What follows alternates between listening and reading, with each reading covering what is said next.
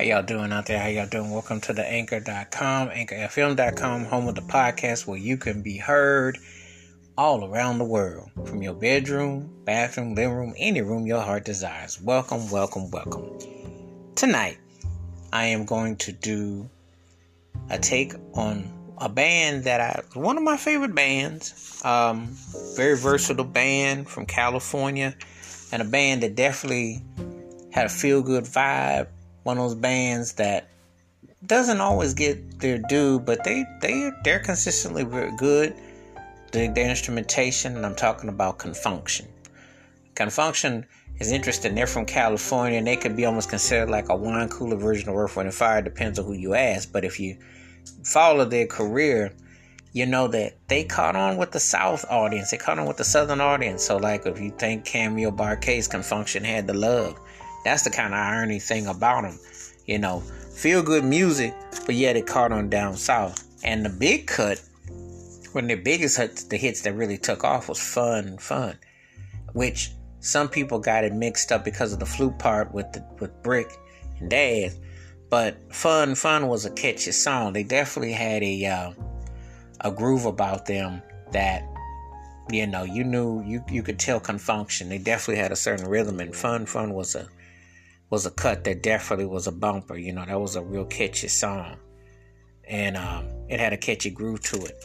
Another song that they came out with a few a couple years after that that had what I called I like the scream and the vibe of was Chase Me. I like that like that kind of naked vocal that's out there, but then that groove is tight in the background. And then you had that rhythm and that whole cadence kicked in. So, I mean, uh, Michael Cooper, the lead singer, he definitely was studying Sugarfoot from the Ohio Players and Lionel Richie from the Commodores and Maurice White from Earth, Wind Fire and Sly Stone had that owl going, but it was cool. You know, they definitely, definitely had a groove about them. And the thing about Con Funk Shun, they had a real clarity about their sound. You know, it reminded you of different things, but yet it was real clear. It was real clear. They were, you know, they had a um, always dug the vibe about what they were able to do. So that was real tight. Shake and Dance was a real catchy cut. One of them cuts that you could definitely bop to, and um, it was real clear, real clean. You know, one of them songs that you could definitely get into the groove with. Um, like the way the tone of it, like the, you know, like the way they did the background parts, like the harmonies. Their their um, background vocals are pretty underrated, but they had some tight cuts. I mean, they definitely had cuts that you could definitely groove to, and that was one of them. Now, probably the cut.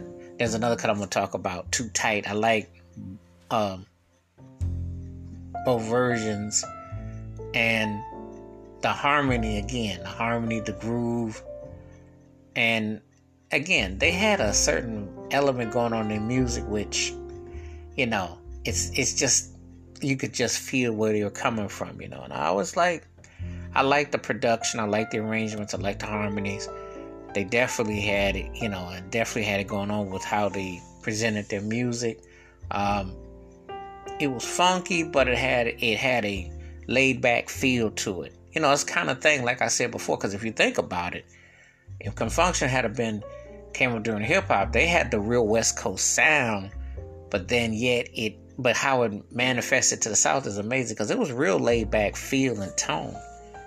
But I don't know the vocals or the where the where the rhythm would go, but it just, you know, it's amazing how it caught on in different sex sex sectors. So, but Too Tight was a, a tight cut. Uh, one of their forays, which was close to electric funk and also the hip hop at the time, was Electric Lady. And it's a fun romp kind of groove, and it was catchy. And it was one of them songs that um, it just was like I said, one last of their grooves, but it was still tight.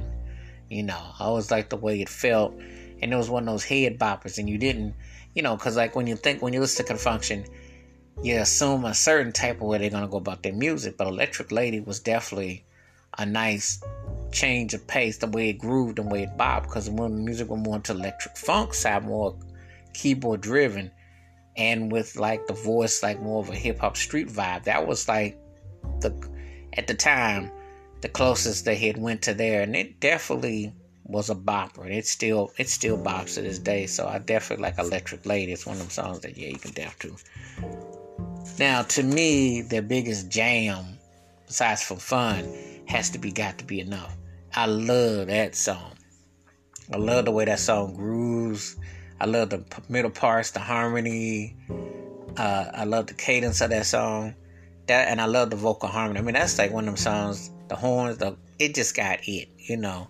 And they definitely knew how to well produce, arrange a cut, and just hit you right where it's supposed to hit you. So, you know, Con Funk Shun came with the goods on that jam. That that was a cut. I mean, you you want to talk about a cut that hits and delivers? That cut delivers. That's like one of them songs that I'm like, yeah, I never get tired of that. 40 years ago, it still bumps to this day. Still bumps. Um, then we get to the more of the slow cuts. I like Straight from the Heart. I like the, the tone of that. You know, that's like one of them cuts that when Kool and the Gang was going through the incredible 80s run, that's like one of the cuts that they didn't do that Con Funk Shun. And they ended up working with some one of the same producers a few years later, but for Baby I'm Hooked. But this was like in the tone, it was still soulful, had a nice feeling to it. Definitely like that. Definitely like that.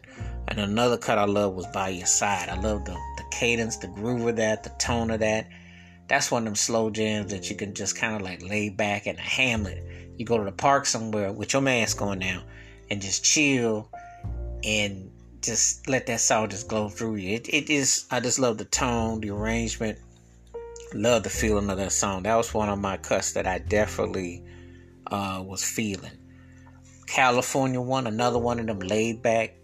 And I love the way the guitar kicks in that song, the drums. See, they and it's usually like the slow cuts that really was more distinctive. The up tempo cuts, you could kind of say you could hear this influence in that, but they slow jams had a very distinctive cadence that they did, and it just seemed like they were layered a certain way. And they had they took on, um, if you listen to the background vocals, almost like an Ireland twist with the harmony part kicks in. So I, you know, when I that CFS thing going, I could definitely say, yeah, that they definitely had a way of, uh, you know, of doing those kind of cuts. And it, it was one of those cuts, it just bumps, you know. It's like, I like the tone and the feel and the, the, and the way the vocals come up and just really good harmony there. Just, just like really on point. So, uh, that was one of my, that's been one of my, one of my favorite cuts by them. One of them cuts that, you know, I could sit back there and just say, hey, this is chill music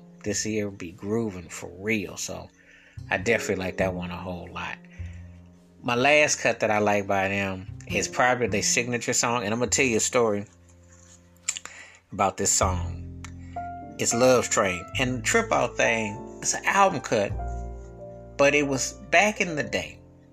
Old school know what I'm talking about.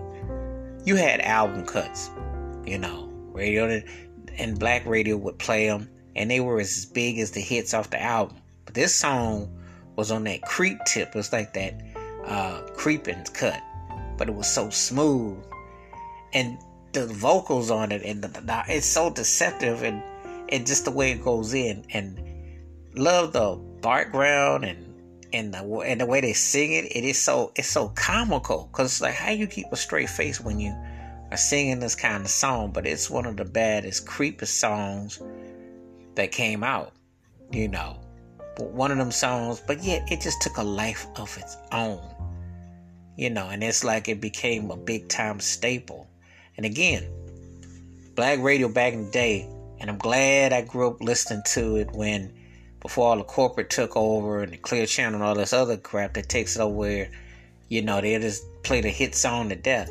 You hear album tracks, and the song kicks off like this. This song was as big as anything they came up with. Love Train is like a necessity at their concerts, and they put on tight shows. They are Con Funk Shun be bringing it on stage, but Love Train was definitely one of them cuts. So I had to take the time to give it some love, and it's you know the subject matter. But again, metaphor, subject title, people used to write more, not like they do now. But it was, you know, it was definitely a cut. But anyway, give me your thoughts and your takes about Con Funk Shun. What's your favorite song, video albums, tools? Welcome comments, thoughts, and feedback on it. Wash your hands, keep your mind clear, watch out for another, be safe out there. Keep listening to good music. And as I always say, just because a song on an album is old don't mean you can't find something new. Con Funk Shun got a lot of cuts on the low and some things that you hear that you go, oh, I didn't know. And then when you hear the rhythm and the playing, then you can appreciate it. So till next time, keep it funky and keep living the best to you. Peace.